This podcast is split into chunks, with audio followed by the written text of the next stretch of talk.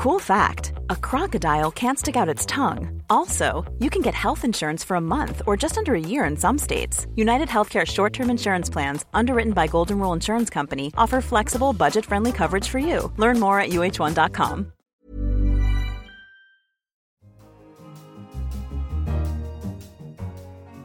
Hello, I'm Anne McElvoy, head of Economist Radio, and this is The Economist Asks. And this week we're asking can we improve the way we die?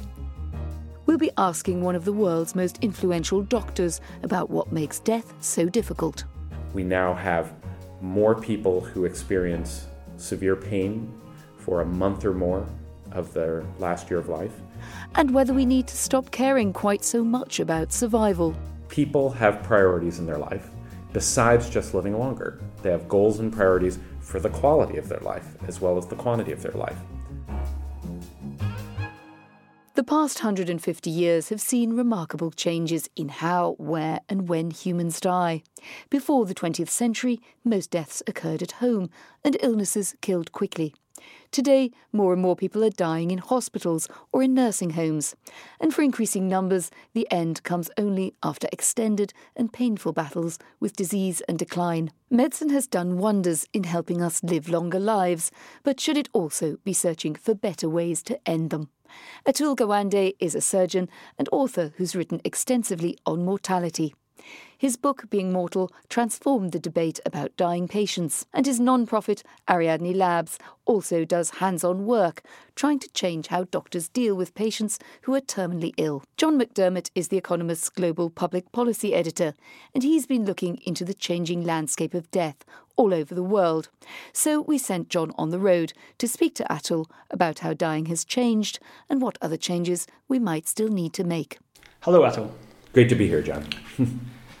In Being Mortal, you argued that the experiment of making mortality a medical experience is failing. Remind us what you meant by that. The best way I can think of it is um, in two respects. Number one, we have um, made it a very institutional experience. So I, as a surgeon, saw it repeatedly. Someone would come, it'd be a situation which I had very little thought that we were actually going to be able to rescue the situation. But we'd say, well, should we do something or should we do nothing?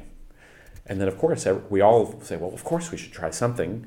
And we'll go to the operating room and I'll try to remove the unremovable tumor or address whatever it is that is causing the problem. And then, you know, they never wake up again.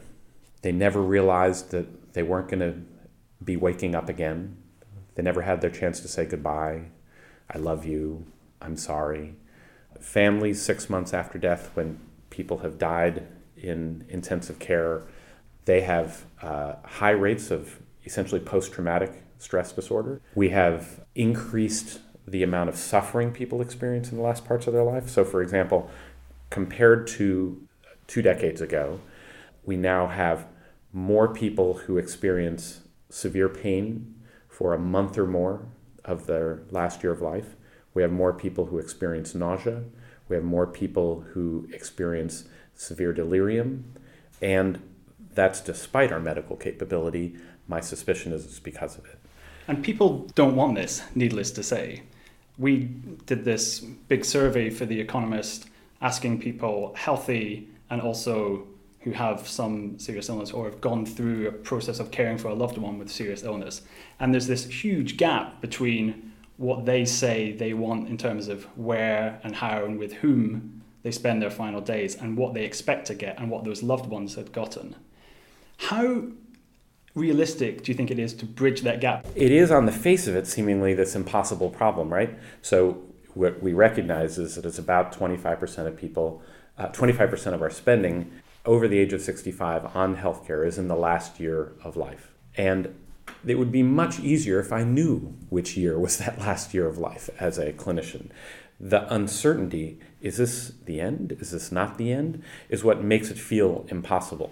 But there's a set of research that I think has really dramatically changed our thinking about the way that it has to go. People, and this is going to sound so dumb, but people have priorities in their life besides just living longer. They have goals and priorities for the quality of their life as well as the quantity of their life.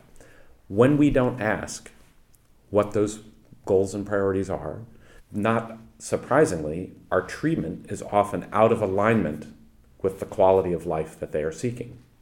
And the result of that is suffering. When we do ask, what are your fears if your health worsens? What are your goals if time is short? What are you willing to go through and not willing to go through? What's the minimum quality of life you'd find acceptable? The answers you get start telling you what their goals for their quality of life is. And then if you align the treatment with those goals, what people end up choosing is to not continue on the chemotherapy or go for advanced surgery as last ditch efforts, as a kind of heroic last maneuver, and instead spending more time at home, not only in the last few days of life, but overall in their last few months of life, that they uh, are less likely to die in the hospital in the ICU, more likely to choose hospice care, and they do not live shorter. In many of the studies, the indicators are that they live longer. That's the remarkable thing. Some people have suggested it's because if you're less likely to go to hospital, you're less likely to pick up an infection. Others, though, have said it has more to do with almost the psychological effect of having these conversations. Where do you stand? Our therapies that we might try as disease advances have a lot of toxicities associated with them. Your most likely week in which you're going to have surgery in your life is the last week of life. If you're getting surgery, you're going through all the pain, all the disability, all of the all of the risks, and you haven't had time to heal to benefit from it. If you are able to assert your own control to say, my goal is that I want to be home as much as possible as I face this serious illness that seems to only be getting worse rather than better, then you're declaring, I'm fighting for having a good day today rather than giving up on having a good day today for some possibility of time in the future that is fast drifting away. You aren't hitting them with stuff that hurts. You're helping them with the things that have them achieve a better day. It's not uh, surprising that um, people tend to do better once you understand that. When I was in Japan doing some reporting for a piece on end of life care around the world for The Economist, I spoke to a senior doctor and we were talking about some of the work you'd been doing. And he looked at me and said, Ah, you see, John, death is messy. And I think the point he was making is that while in theory it is great to be able to have these structured conversations a good period of time out before the end occurs, often you can't do that. In particular, you might not be able to do that when, say, the patient is mentally deteriorating, whether they have dementia or Alzheimer's. How can you have better serious illness care involving better communication when it's hard for the patients to communicate? So, I did interviews with people in their first month in nursing home. Uh, and I remember meeting a uh, patient with advanced Alzheimer's dementia. And she had medical orders that she be on a pureed food only diet because when it becomes advanced dementia, you can also have difficulty coordinating your swallowing, and the concern is they could she could potentially choke. And the staff would catch her stealing cookies from her neighbors. And she was hoarding them, hiding them, and every time the staff would take them back, scold her, write her up, call the family at home, say she's taking cookies again. If you know, if we, you have to help us stop her. And it just breaks your heart because here she is. She's expressing her joy. She's telling you with her actions what is meaningful and important to her. She didn't know the risk of choking, but she was eating the cookies, and you can have a discussion, could have had a discussion with her before she reached that stage, or with the family to say, is this a risk that you, acting on her behalf, are willing to take? More and more, when you visit old age homes, there are these big places with these long halls and people slumped over in their wheelchairs, you know, in a very depressing vision, and they're built around a nursing station and they look like hospitals. But then I visited several places that were built instead around a kitchen, just like your home. And in the kitchen, you had a refrigerator. And in the refrigerator, you could go in at any time and eat whatever you wanted. You know, there's one in France that's built around a vineyard. Right. and the first response that traditional administrators these places say is you let them go into the kitchen and take whatever they want. What if a diabetic goes in and takes a soda? Well, that's a choice we all make every day in our own homes. And if you just because you're in a place where you need help doesn't mean you should have to be, give up on your autonomy and your choices. And yes, if you are cognitively impaired, then it goes to the healthcare agent who makes decisions for you to make these choices. And that's why it's critical to make it normal to have these conversations about what you would consider acceptable quality of life and what you would consider not acceptable quality so of life. when do you when do you have these conversations you've developed this single page guide yes. for how non-palliative care doctors in particular should have conversations about serious illness when do you work out this patient's ready. It's never wrong to have this conversation. Furthermore, it is not a one time conversation. This is a process, not an epiphany. I wrote about in my last book, Being Mortal, the course that my father, who was a surgeon, took with a brain tumor in his brainstem and spinal cord. It was not curable.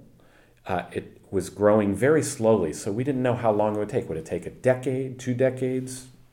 As it happened, it was about three years. And the conversation at first about what was important to him was as long as I can do surgery, I will take any treatment as long as it can help me continue to do surgery. And so that was how we kind of planned the treatment. And then when it reached the point where he became paralyzed in one arm and he couldn't do surgery anymore, he, he thought his life was over.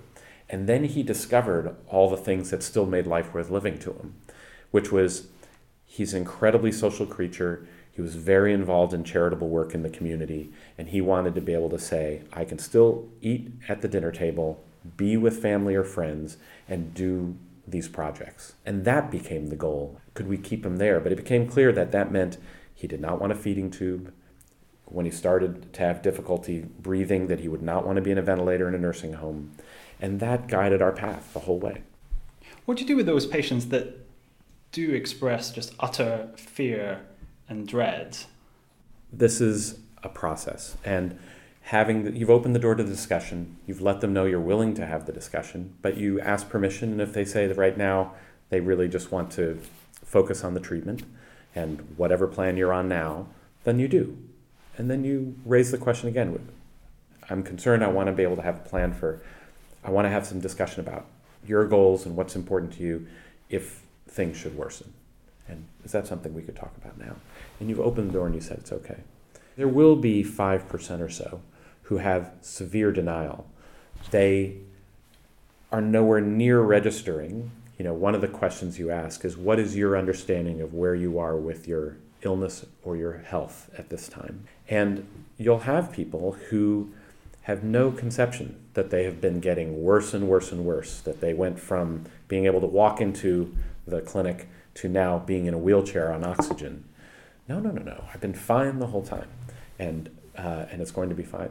Those are the folks where you absolutely do not want to push, but you need the expertise of the palliative care expert because dealing with people who are have severe denial, pushing back only fractures your relationship and may push them into a corner and make matters worse rather than better every year about 55 million people die and the number is only getting higher. How applicable do you think what you're trying to do is to other healthcare settings where doctors are busier, there are more patients, and perhaps the patients themselves are less willing to have these types of conversations?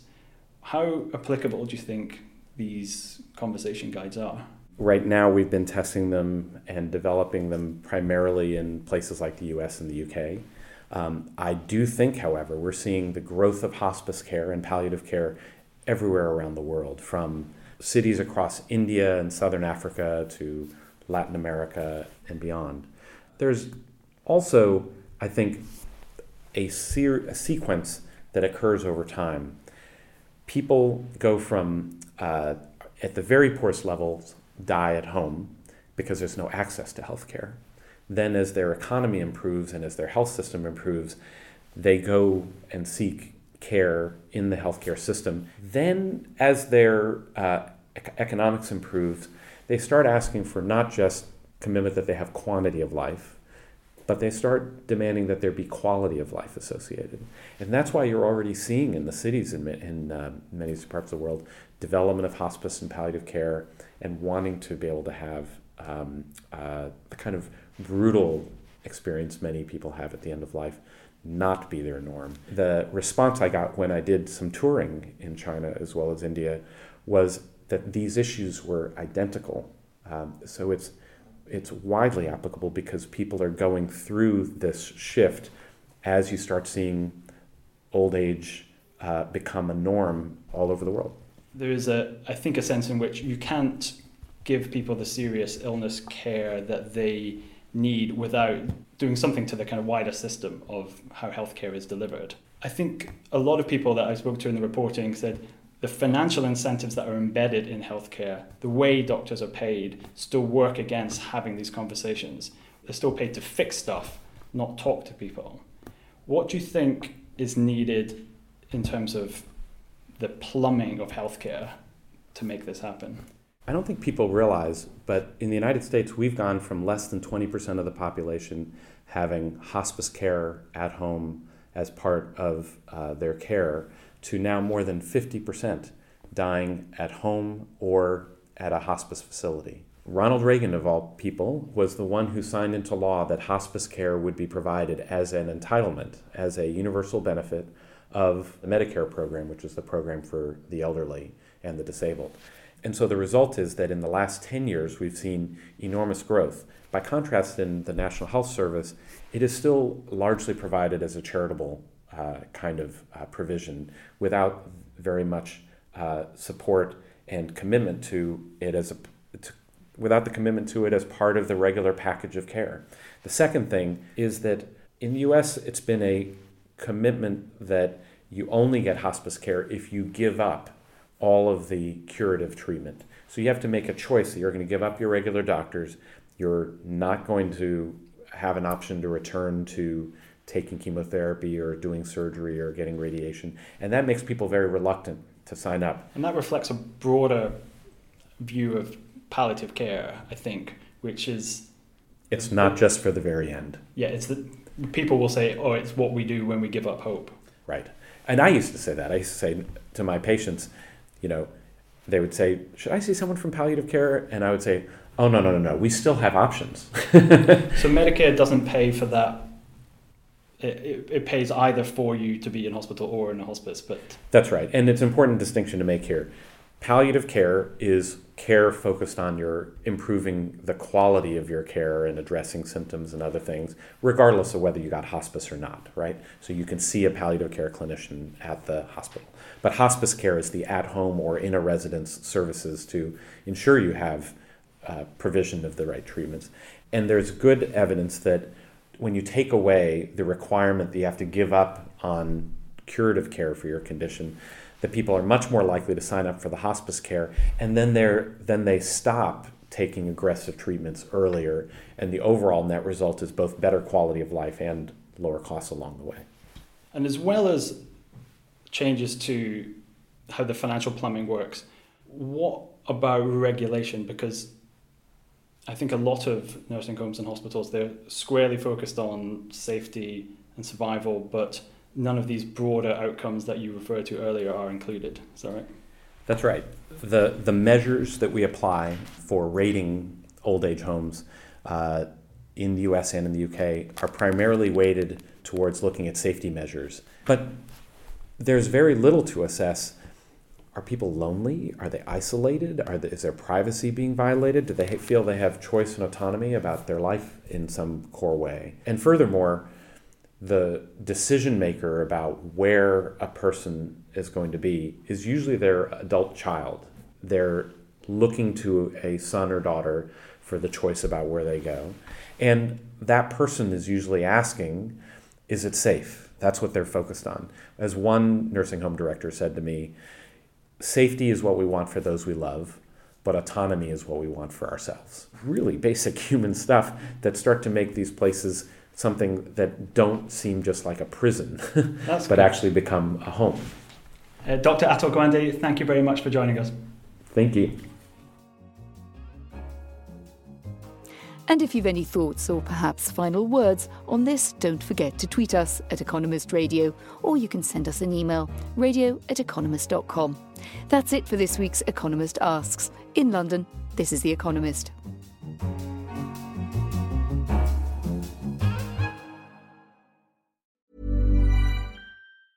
Planning for your next trip?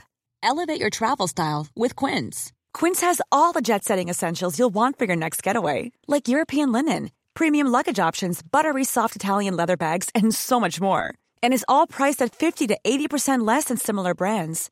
Plus, Quince only works with factories that use safe and ethical manufacturing practices.